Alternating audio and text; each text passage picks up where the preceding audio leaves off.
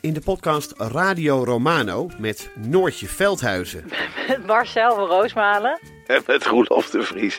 brengen we alle drie elke week een zogenaamde signalering mee. Wat heb jij nou weer bij je? En aan het eind bepalen we wie de winnaar van de week is. Echt een angstcultuur Lege huls die je er bent? Ja, dat gaat eigenlijk altijd onvriendelijk. Luister nu naar Radio Romano bij Podimo. Via podimo.nl slash Radio Romano luister je 30 dagen gratis. Je rijdt dus door een oorlogsgebied op een, op een vellig, terwijl het keihard regent en overal pikdonker wordt. Nee, we durven niet te stoppen. En eh, ja, eh, Joep is nooit bang. Joep Vermans, de kamerman, die was nu ook echt bang. Via podimo.nl slash gonzo luister je de eerste 30 dagen gratis naar Podimo. podimo.nl slash gonzo.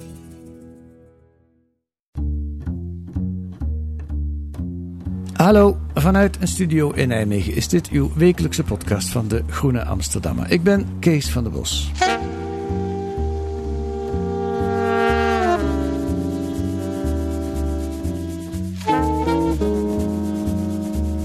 Het wordt een hele praktische podcast vandaag. We gaan duurzaam verbouwen.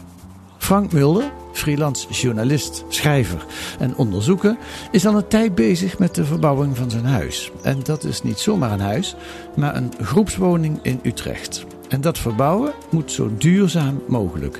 Nou, en dan kom je in een doolhof terecht waarin je elke dag weer keuzes moet maken. Dus voordat u uw huis verbouwt, luister eerst naar de ervaringen van Frank Mulder. En ik hoor de wind in, eh, in jouw microfoontje. Je zit ergens in de Ardennen, Frank. Welkom in de podcast. Dankjewel. Ja, ja ik heb even vakantie eh, genomen. Na een jaar. Vakantie Dus van... eh, je hoort de vogeltjes als het goed is. Ja, heel in de verte. En ik hoor eh, soms af en toe de wind. Maar je bent luid en duidelijk te verstaan. Je zit in de Ardennen, geloof ik, hè? Ja, ik zit op een Ardennes eh, in het gras. Eh, te, na te denken over mijn leven. Nou, dat En over de verbouwing. dat lijkt me een ideale plek om eh, het met jou over te gaan praten. En de verbouwing, gaat die intussen Ja. wel door of ligt die stil? ja, ja nee, we zijn in de laatste fase hoor. Maar eh, elke dag eh, wordt er gewerkt. Oké, Dus eh, die gaat gewoon door. oké. De huisgenoten van mij eh, leiden dat. Goed zo. Vertel eens iets over die uitgangssituatie. Hoe woon jij daar in Utrecht? Want dat is niet gewoon een gezinswoning, begrijp ik. Nee, we hebben een eh, woongemeenschap. We wonen in een eh, blok wat van de woningcorporatie was. Ja. Dat we tijdelijk, eh, tijdelijk huren. Dat stond op de slooplijst. En toen zijn we daar twaalf jaar geleden gekomen om een woongroep te beginnen. Na een aantal jaar kwam de optie om dat te kopen. We zeiden, als we dat nou kopen, dan hoef je dat niet te slopen. Nou, daar stonden ze wel voor open. En Nou, toen zijn we een heel lang traject ingegaan om die koop te onderzoeken. We hebben een eh, wooncoöperatie opgericht. We hebben dat pand afgelopen jaar eh, in eigendom gekregen. En toen moesten we het zelf gaan renoveren. Dus Ja. dat, dat is de uitgangssituatie. Het was een heel. eh, ja, een, eh, het is in de jaren 60 gebouwd en er was al heel lang geen onderhoud meer gepleegd. Ja. Het dak lekte. Dus dat dat, dat moest gebeuren, dat wisten wij. Ja. Dat eh, hoorde bij de deal, dat we dat zelf moesten gaan renoveren. Ja. En Maar voor ons was dat een kans. ja. Kans om te blijven. Ja, en, die, en ik zag een foto. Het is een twee verdiepingen appartement, als ik het goed gezien heb op de foto. Ja, het is een winkelstrip heet dat. Dus eh, vier winkels, vier bovenwoningen. Oké. En, eh, in een van die winkels hebben wij een eh, kringloopwinkel gemaakt. En één winkel is onze gezamenlijke ruimte met een grote gemeenschapskeuken, zeg maar. En dan hebben we twee winkels die we aan het ombouwen zijn tot woning. Aha. En wie is Dus het was vroeger, ja, zo'n ouderwets kruidenier, eh, groenteboer, slager. Dat zat vroeger allemaal daar in zo'n winkelblokje. Ja. Maar te- tegenwoordig stond het, al, het stond allemaal leeg. Ja, ja. En wie is wij? Beschrijf je woongroep eens. Ja, we zijn eh, eh, een, eh, een groep mensen met verschillende achtergronden. Een multiculturele groep zijn we. Drie gezinnen, drie eh, alleenstaande en een aantal gastenkamers waar vaak vluchtelingen in wonen. Of mensen die in een scheiding liggen en er even uit moeten. En we vinden elkaar in ons geloof. Het is een christelijke groep. Dus we, we, we proberen.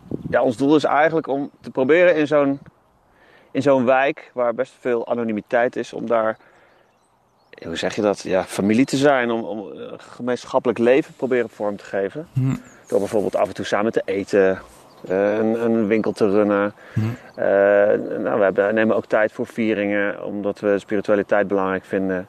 Maar we doen ook dingen samen met, eh, Eh, onze Marokkaanse buren bijvoorbeeld en de bewonerscommissie. Zo proberen we dus ja, niet heel wel omschreven doel, maar we vinden elkaar wel in die, in, in die waarden, zeg maar. Oké. En met het af en toe Maar samen... iedereen heeft zijn eigen appartement. Ja, ja, dat vroeg ik me net uit. Dus jij woont met je vrouw en je... Hoeveel kinderen hebben jullie? Ik heb vier kinderen. Vier Vier kinderen. kleine kinderen en die, eh, wij hebben één appartement. En eh, wij eten in principe met elkaar eh, als gezin, maar minstens één keer per week eet je met, met iedereen. Ja, ja, En soms vaker. Er zijn veel feestjes. Ja. En je bent dus een groep in de zin van je moet gezamenlijk beslissingen nemen over allerlei zaken. Jullie beheren samen dat, die vier woningen en die vier winkels, nou, winkelruimtes. Ja, dat klopt. Ja, en dat was, eh, vroeger was dat allemaal niet zo ingewikkeld, want dan eh, huurde je dat gewoon van de woningcorporatie. En eh, je hoefde er ook niet voor te zorgen, want het viel toch uit elkaar. en nu eh, is het ineens ons eigendom, het eigendom Ja. van de vereniging. En nu moet je Ja. ervoor zorgen. Dus eh, dat is wel eh, ineens weer een omschakeling, ja. Ja, ja, ja, dat is ook een, een, een, een, een zware verantwoordelijkheid die je op je genomen hebt. Al was het maar een financiële verantwoordelijkheid, want je bent ineens, je hebt er flinke leningen aan moeten afsluiten, neem ik aan. Ja, zeker, ja. ja. En dat doe je als Ja, groep. we hebben dit gefinancierd, want een bank geeft geen leningen aan een, zomaar aan een, aan een groep. Nee. Eh, vroeger misschien wel, maar banken in Nederland die, die sokken daar heel erg voor terug. En we hebben dus eh, een soort crowdleningen moeten, moeten fixen. Dus we hebben vrienden gevraagd om allemaal voor tien jaar lang 1000 euro te lenen. Mhm, Nou, heel veel mensen hebben dat gedaan. We hebben twee ton opgehaald. mhm. En toen kwam er een, eh, een kerk die zei, nou, wij willen ook wel wat lenen. En toen kwam de gemeente Utrecht, die wilde wat lenen. En toen hebben we nog een bank in Duitsland gevonden. En die heeft eh, de andere helft geleend. Dus het is een soort taartje, taart geworden van anderhalf miljoen ongeveer. Ja, Dat hebben we bij elkaar geleend. ja. Ja, bijzonder. Hey, en, en je, je zei net even, by the way, we hebben ook een soort een kringloopwinkel. Wat moet ik me daarbij voorstellen? Niet elke woongroep Ja. heeft een, een kringloopwinkel. Dat is een heel bedrijf. Hoe, hoe gaat dat? Ja, nee, het was, het was echt een, eh, een eh, opvulling van een legere winkelruimte. Dus het begon met dat mijn vrouw het idee had van, nou, het staat leeg, eh laat het gebruiken. En we, we zorgen dat iedereen zijn zijn spullen daar neer mag zetten. En je mag het ook gratis weer meenemen. Dus het was een weggeefwinkel. Oké. En dat liep zo goed. Er werd een heel vrijwilligersproject. En mensen kwamen er ook om werkervaring op te doen. Of om eens Nederlands te leren en mee te helpen. Dus dat werd echt eigenlijk heel erg leuk. Maar eh, het trok ook wel... eh, het, het haalt niet altijd het beste in mensen naar boven als dingen gratis zijn. Dus er werd bijvoorbeeld veel gestolen. Dat zal, kan je niet voorstellen in een, in een weggeefwinkel. Iedereen mag vijf spullen meenemen. En eh, mensen die stouwden stiekem hun zakken vol met broodroosters en dingen die er glimmend uitzagen. En dan zag je al aan het gezicht van dit zijn gewoon hoorders uit de stad, die komen hierop af. Die zetten een huis vol met oude elektronica die ze nooit gebruiken. Eh, dus we gaan nu gewoon over op een gewone kringloopwinkel. Misschien wel een soort Euroland of zo. En eh, dan, Dat- dan dat kunnen we ook de vaste lasten betalen van die ruimte. Ah, En eh, ja, dat is wel heel erg leuk. En misschien kunnen we er een koffiecorner van maken of een lunchroom. En er zijn zoveel mensen die, die heel veel kunnen, maar die, die kunnen niet werken of die mogen niet werken of die willen graag wat ervaring opdoen. Dat we in zo'n ruimte kan je echt experimenteren met, ehm, met catering of met taarten of met eh, dingen repareren. We gaan kijken wat het wordt. ja. We Nou, gaan een eh, kapsalon erin, eh, in één hoek een kapsalon maken. Ja. nou heb ik zelf jarenlang in Nijmegen in een kringloopwinkel gewerkt. Dus ik ken een beetje wat er allemaal bij komt kijken. Maar daar waren we met een groep van zo'n twintig vrijwilligers. Die elk toch wel twee dagen in de week werkten mee bezig. Hoe lossen jullie dat op? Ja, we kijken wat we kunnen. Eh, Dus we hebben geen. het leuke als je zelf eigenaar bent, is dat je alles zelf mag verzinnen. Dus we, we proberen heel erg om niet onze. Eh, niet te veel te beloven, niet te veel waar te maken, niet te veel te doen voor subsidiegevers of zo. Wij zijn gewoon autonoom. We kunnen weinig eh, beloven van tevoren. Hm. We zijn heel erg gericht op wat onze waarden zijn, wat vinden we belangrijk. En wat kunnen we, zoeken we dan mensen bij. En wat we niet kunnen, doen we niet. Het is hoe Dus vaak... we hopen dat dat een, wel een soort duurzaam... Dat is ook duurzaamheid trouwens. Dat je, dat je dus een soort... ehm, ja. Ja, ik vroeg me af, hoe vaak in de week zijn jullie open, bijvoorbeeld? Tot nog toe was het drie keer in de week. Dus dat was echt een vrijwilligersproject. Maar nu moeten we ook vaste lasten betalen. Dus ehm, we hebben besloten dat in ieder geval de kappershoek... We gaan een kappershoek daar eh, neerzetten. Die, die, gaat, ehm, eh, die gaat in principe elke dag open. Ja, En, ja, eh, de rest gaan we zien. ja, ja. Maar we hebben veel vrijwilligers die mee willen doen. hey, nou even iets over jou en jouw Nee, het, is, het zijn dus veel verantwoordelijkheden. Zo'n Ja. gebouw ook. Ja, Ja. Ik wil nog even iets meer over jou en jouw inspiratiebronnen. Want dit is, je, je praat er heel gewoon over, maar het is eigenlijk best wel bijzonder wat, je, wat jullie daar doen. Ik las op jouw site dat eh, Jacques Ellul, de Franse socioloog, eh, marxist, een protestant, dat een inspiratiebron voor je is. Ehm, want waarom, waarom leef je zo? Eh, ja, om dat even op, op, bij Elul te houden. Dat, ik, wat ik in- inspirerend vind, is dat hij dus grote analyses maakt over, ehm, kritische analyses over economie, techniek. En hoe die maatschappelijke krachten zag ontstaan die, eh, nou, die mensen uit elkaar drijven. Eh, volgens mij zei je marxist, dat is een beetje een groot woord. Hij was wel geïnspireerd door Marx. Eh, en hij was ook geïnspireerd door Christus. Je zou, je zou hem wel een christen-anarchist kunnen noemen. En een van zijn leuzen, die is heel bekend geworden, dat is Think Global, Act Local.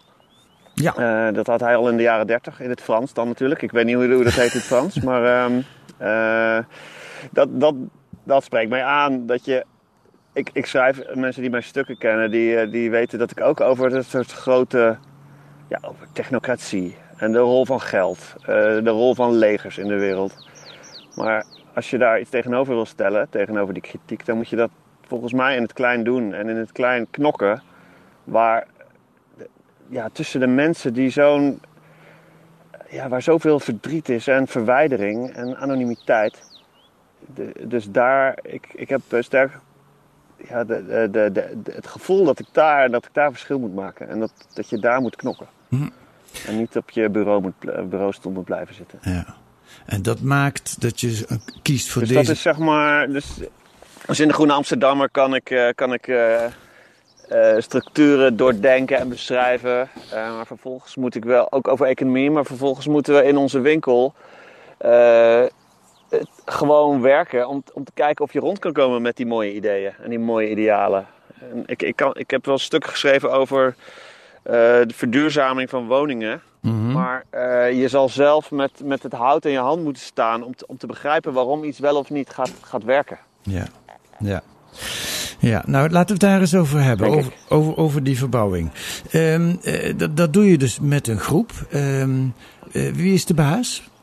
Eh, we zijn als vereniging de baas, maar ik ben wel echt de, de trekker. De, ik heb het plan bedacht en ontwikkeld.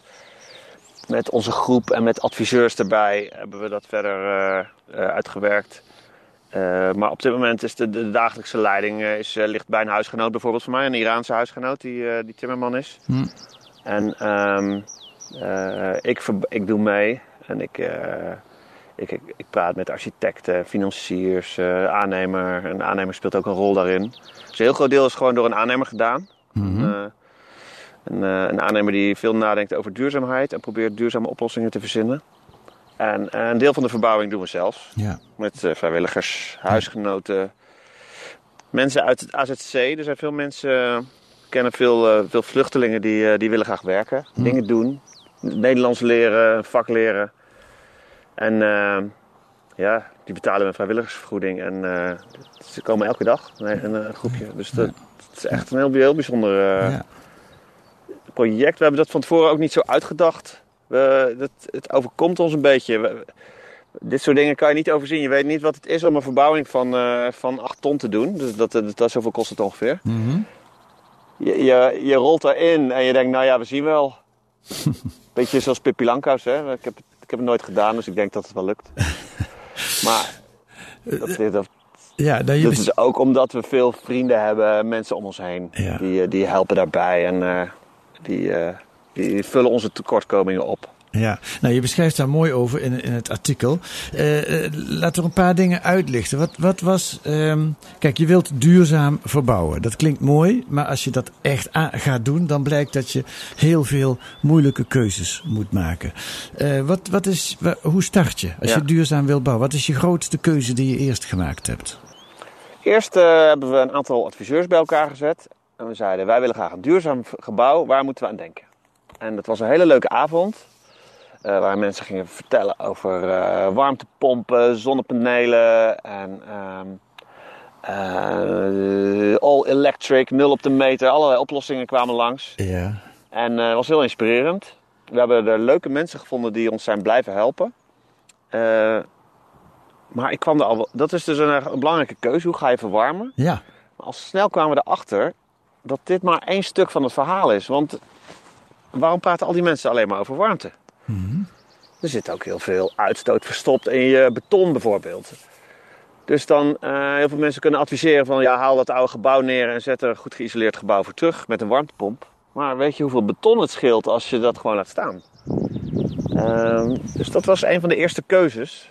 Gaan we renoveren of eh, sloopnieuwbouw doen? Ja. Ja, en hoe ga je de verwarming? Als je de sloopnieuwbouw gaat doen, dan moet je de verwarming aanpakken. Hoe, hoe hebben, welke keuze hebben jullie gemaakt? Nou ja, wij, wij gingen renoveren dus. En Ja. dan eh, kun je iets minder aanpakken. Maar nog steeds eh, hebben wij, ehm, eh, zijn we dus inderdaad verder gegaan met, met andere verwarming. We, zijn van, we wilden graag van het gas af. Dat was ook een leuk verhaal trouwens. Eh, we merken dat veel mensen met een buitenlandse afkomst, misschien door, door een achtergrond in het Midden-Oosten bijvoorbeeld, daar is energie gratis. En daar, daar zet je zeg maar als je weggaat de verwarming aan, zodat je als je terugkomt een lekker warm huis hebt. Ja, dat, dat willen wij natuurlijk niet. Wij willen een duurzaam huis. Eh, en je ziet soms wel mensen die dat niet goed begrijpen. En als je dan uitlegt dat je fossiele brandstoffen wil verminderen omdat je geen dictators wil sponsoren, dan valt het kwartje veel meer. Dan zeggen ze, ah, dus dat is eigenlijk heel, eh, heel goed om dat te doen. ja, ja. En dan, dan eh, zo, zo konden we elkaar op één lijn krijgen. Ja, Ehm, vond ik wel leerzaam. Maar we, zijn, ehm, we, hebben, we hebben besloten, we gaan van het gas af. En eh, dan is de keuze, ga je elektrisch verwarmen? Met lage temperatuurverwarming is dat altijd. ja de Of warmtepompen. ga je een hoge temperatuurverwarming kiezen? Ja, Ja, precies. ja. Warmtepomp kan niet zo hoog eh, verwarmen. Dus dan Nee. moet je zeer goed isoleren. Eh, veel techniek installeren om balansventilatie te doen. Dus de, je wil geen wa- verwarmde eh, ventilatielucht naar buiten sturen. Ehm, en dat is. Het heeft ook sociale gevolgen om zoveel techniek en zoveel. eh, zo'n gesloten. Je moet eigenlijk een gesloten verwarmingssysteem bouwen. Mhm. En onze visie bleek in de loop van het denken dat we toch wel. Wij houden toch wel van leven met de ramen open. Eh, vogels horen. Eh, mensen leren dat je, dat je kan luchten. Eh, leren dat je de verwarming laag kan zetten. Bij zo'n all-electric oplossing is het vaak. het systeem doet het voor je. Hm. Dus zo kwamen we uit op de keuze om toch hoge verwarming, hoge temperatuurverwarming te doen. En dat wordt vaak weggezet als niet duurzaam. Want daar heb je gas nodig of een andere brandstof. Ja, En we zijn verder uit gaan zoeken hoe hout werkt. Hout is natuurlijk vloeken in de linkse kerk. Eh, eh, hout, eh, er is een enorme druk op het bos. Hout stookt, levert CO2 en fijnstof op. En wij zijn, gaan, we zijn uitgekomen bij een pelletketel voor het hele blok. Die hebben we op het dak gezet. Die kan het hele blok verwarmen. Dan, dan stook je dus korreltjes. Die kan je kopen. En die hoeven niet uit Canadese bossen te komen. Die kunnen ook komen uit lokaal resthout. En daar is een keurmerk voor. Dat wordt goed gecontroleerd. En eh, er zijn filters voor fijnstof. Eh, een pelletketel stoot bijna geen fijnstof uit. En met een filter kunnen we dat zelfs nog tien keer zo, eh, zo laag maken. Dus dat is echt amper fijnstof. ja. Wij kwamen erop uit dat dit eigenlijk een best een duurzame oplossing is. En nou weten wij ook wel dat als iedereen dit gaat doen, dat het uiteindelijk, ja, zoveel resthout is er natuurlijk ook weer niet. Dan gaat dat alsnog een druk op het bos opleveren. En mijn eigen overweging was heel erg, energie kost altijd iets. Dus ik, ik, er wordt vaak gedaan van elektrisch verwarmen kost niks, dat is groen. Maar dat is niet groen. Als iedereen elektrisch gaat verwarmen, dan krijg je een enorme stroomvraag in de winter. Eh, over tien jaar bijvoorbeeld, vooral op die nul op de meter woningen. En dat zal je ook moeten gaan oplossen. En eh, technisch kan het natuurlijk allemaal groen worden. Ja, Maar sociaal en politiek gezien vraag ik me dat sterk af. ja. Dus zo, zo kwamen we dus al. Je, je, zou het na kunnen lezen, mijn overwegingen. En je zou ook op de, op de website het, het duurzaamheidsplan kunnen lezen. Want ik denk dat mensen hier wel over zullen vallen. Maar de, eh, we hebben het gecheckt bij verschillende experts. En deze benadering, daar is best wel wat voor te zeggen. Ja, nou ja, wat me erin in, En, eh, in aanspreekt en hoe je dat beschrijft is, je kunt, eh, dat de 100% schone oplossing bestaat eigenlijk niet. Je moet keuzes maken die altijd een bepaald effect hebben. Ja, en als zou de 100% oplossing bestaan, eh, dan kan ik hem niet betalen. Eh, We hebben dat wel laten doorrekenen, even ervan uitgaan dat 0 op de meter 100% schoon is. Dat niet zo is, maar eh, laten we dat doen. dan komt er een onrendabele top van 10.000 per persoon, per huishouden. Dat betekent dat je dat dus na, na 20 jaar of 30 jaar terugbetalen niet terugverdient. Ja, Ja, dat, dat, dat lukt mij niet. Ik krijg die lening niet. ja. Dus, ehm, eh, en dat geldt denk ik voor een heel groot deel van de woningvoorraad in Nederland. Wat als je alle huizen nou eens voor 90% duurzaam maakt? Volgens mij zou het veel sneller en veel goedkoper kunnen. ja. Zouden huizenbezitters veel meer meewerken. Dus dat hebben we geleerd van laat soms je idealen los. Dus niet je waarde, maar het, het eindplaatje wat je voor ogen ziet... kan soms heel belemmerend zijn voor, waar, voor hoe, je, hoe je zoiets doet. ja. ja. Idealisme is soms een valkuil, zeg maar. Ik, eh, grappig dat je. Ik heb het artikel eh, laten lezen aan twee buurtbewoners bij mij om de hoek, waarvan ik weet dat ze enorm bezig zijn met eh, klimaatneutraal bouwen. Aan hun eigen huis, maar ook in de straat inspireren ze mensen. Die herkennen zich helemaal in jouw verhaal. Vooral die drie gouden regels waar je het over hebt: goed, goedkoop en snel. Maar dan mag je er dan maar twee van kiezen. Want alle drie, dat kan niet. Ja, dat heb ik, eh, dan moet ik wel even de bron eh, citeren. Dat is mijn aannemer eh, Groenluik. Die, die, die zegt dat daar houdt het altijd klanten voor. Ja. Maar jullie willen goed, duurzaam dus. En je wil dat het goedkoop is en je wil dat we het heel snel doen. Je, je mag er maar twee kiezen. Ja, ja, ja. En wat Dus valt, bij dan, wat valt is dan het af? snel is gesneuveld. Ja, ja, ja, ja. ja, ja. ja, uiteindelijk is... En dat hebben we niet van tevoren gekozen als oh, laten we altijd het zo langzaam mogelijk doen. Nee, wij wilden sommige dingen ook snel. Maar je kan die keuze ook, ook maken bij je badkamer. En ook bij je kozijn. Elk- elke week maken we weer die keuzes waarbij wij wel voelen van... Als we dit goed willen doen en duurzaam willen doen... en we willen het kunnen betalen... dan, zal- dan zullen we dat voor een deel zelf moeten doen. We zullen eh, materialen bij elkaar moeten gaan zoeken op marktplaats of via sloopbedrijven. Mhm. Dat kost tijd. En zo, eh, nou, we zijn nu drie kwart jaar bezig, iets langer. En eh, het had in vier maanden gekund, eh, denk ik, als ik de aannemer moet geloven. Dan moet je aannemers nooit geloven. Maar Dat is ook, dat is ook misschien een- in zes maanden. En Ja. nu wordt het misschien twaalf. Ja, ja. Weet je wat ook, nou, de, de, precieze keuzes kunnen mensen allemaal in jouw artikel nalezen. Wat, wat, wat ik ook nog wel wil eh, noemen, wat jij ook noemt en wat ook die eh, twee buurtgenoten van mij noemden, wat ze erg herkenden, is het sociale aspect. Dus als je over zoiets na begint te denken en je betrekt daar je buren bij, en je, dat, er dan, dat er dan ook iets van binding in de straat ontstaat, omdat je met een gezamenlijk, een gezamenlijk doel bezig bent. Ja, ja. Ja, dat zien wij ook heel erg gebeuren. Ja, we, ja, we wonen in een, in een, een multiculturele wijk met veel mensen om ons heen die heel veel kunnen. Ja. Die komen uit landen waar je altijd zelf je huis bouwt. Ja, En dat, dat eh, mensen er komen dus enorm veel mensen kijken om te zien eh, wat je gebruikt, wat voor hout je op je gevel eh, schroeft, ja, wat voor boompjes je eromheen plant. En dat is dus nog los van al die medewerkers en vrijwilligers die, ja. ja. die samen zo'n zo'n gebouw neerzetten. Hey, als je nu erop terugkijkt, hè, het is bijna klaar. Wat vond je het moeilijkste? Wat is de moeilijkste beslissing geweest? Ja, ik, ik vond beslissingen niet altijd moeilijk. Ik vind het, het is moeilijk om een soort halve aannemer te zijn. Dat is echt, eh, dat is niet mijn vak. Dus eh, veel keuzes tegelijk maken over dingen waar je geen verstand van hebt. en dan luister je naar adviseurs en die zeggen allemaal iets anders. Ja, Bijvoorbeeld alle badkamers, eh, gaan we die renoveren of gaan we die eruit halen? Ze blijken slecht te zijn. ja, Ik zou ze eruit halen, zegt, zegt zo'n aannemer dan. Of, of een tegelaar of wat dan ook.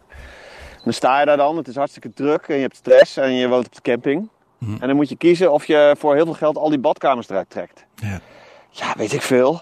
ja, Ik, eh, nou, dat soort keuzes vind ik erg moeilijk. ja, ja, En, en qua duurzaamheid is het ook de keuze vaak moeilijk of je tweedehands materiaal gebruikt. ja, We hebben bijvoorbeeld, mijn vrouw heeft tien tweedehands keukens gekocht op Marktplaats. Die kan je voor bijna niks eh, uit, eh, uit koophuizen halen. Voor mensen die kopen een huis en die vinden de kleur niet goed. Dus die, die zijn prachtig.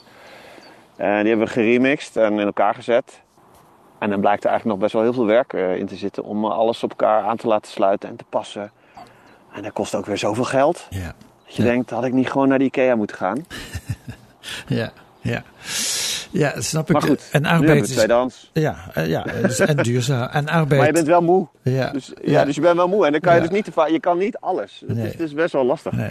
Gelukkig kun je nog tussendoor even op vakantie naar de Ardennen, als het dan eh, om uit te rusten. Ehm, Wat, wat, eh, eh, Nou, dat is, dat, ja zeker. Eh. Wat, wat heeft jou het meest verrast, positief? Dus van, van al die technische beslissingen. Welke, welke, wel, welke, welk ding heeft jou het meest verrast dat je helemaal niet wist dat het zo zou kunnen? dat er mensen zouden komen die dag in dag uit vrijwillig mee willen helpen. Maar ook, ook mensen die elke week één keer mee komen helpen. Ja. ja. Of ehm, een sloopbedrijf wat eh, zegt je mag, eh, je mag mee naar een slooppand van ons en je mag de eh, spullen gratis meenemen. Ja. Of bijna gratis. Ja. Dus Dat soort, dat soort betrokkenheid van mensen, dat, dat kan je van tevoren niet begroten. Nee, nee, nee, nee. Wat ik ook heel verrassend vond uit jouw artikel is de rol van Nederlands hout. En dat je hout eigenlijk helemaal niet hoeft te verven. Ja, ik ben daar verschillende houtmensen geweest, omdat we nou, een nieuwe gevel nodig hadden. Eh, wat, wat experts die zeiden van ja, maar hardhout, waarom zou je hardhout gebruiken? Eh, waarom zou je red cedar uit Canada gebruiken? En waarom zou je lakken? Als je, als je hout lakt bijvoorbeeld, dan, eh, dan sluit je dat af. Dan kan, kunnen er geen schimmels bij, dat is heel goed. Maar als je er één schroef in draait, dan kan het daar condenseren en dan kan het daar gaan rotten. En daarom moet je dat dus perfect bijhouden.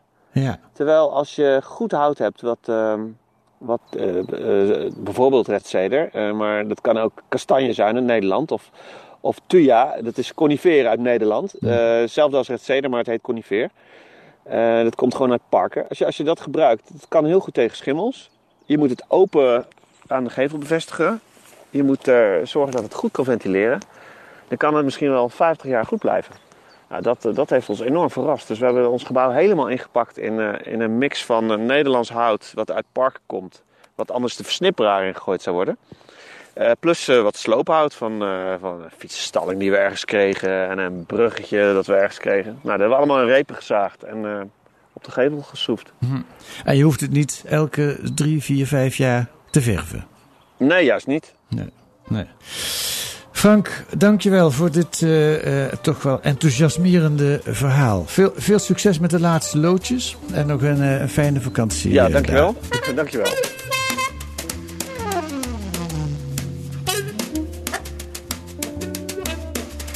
Dat is dus allemaal te lezen deze week in de Groene Amsterdammer. En verder in deze Groene een essay van Joost de Vries over de reputatiejacht in de media. Soms lijkt het dat journalisten iemands reputatie eerst opbouwen, alleen om die later weer af te kunnen breken. De Vries analyseert de affaire Jan Six, de kunsthandelaar die twee schilderijen van Rembrandt ontdekte en nu wordt beschuldigd van oplichting. En een interview met de nationale ombudsman, Reinier van Zutphen, in de serie Advies aan de formateur. Het gaat onder meer over regelfetischisme.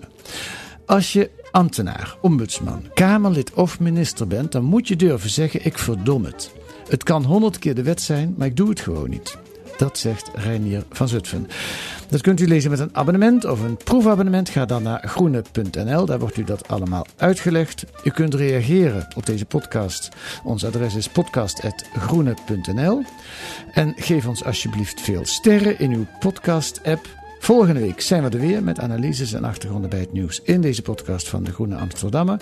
Die deze week werd gemaakt door Samira Atai en Kees van der Bos. En de muziek is de Tune for N van Paul van Kemenade.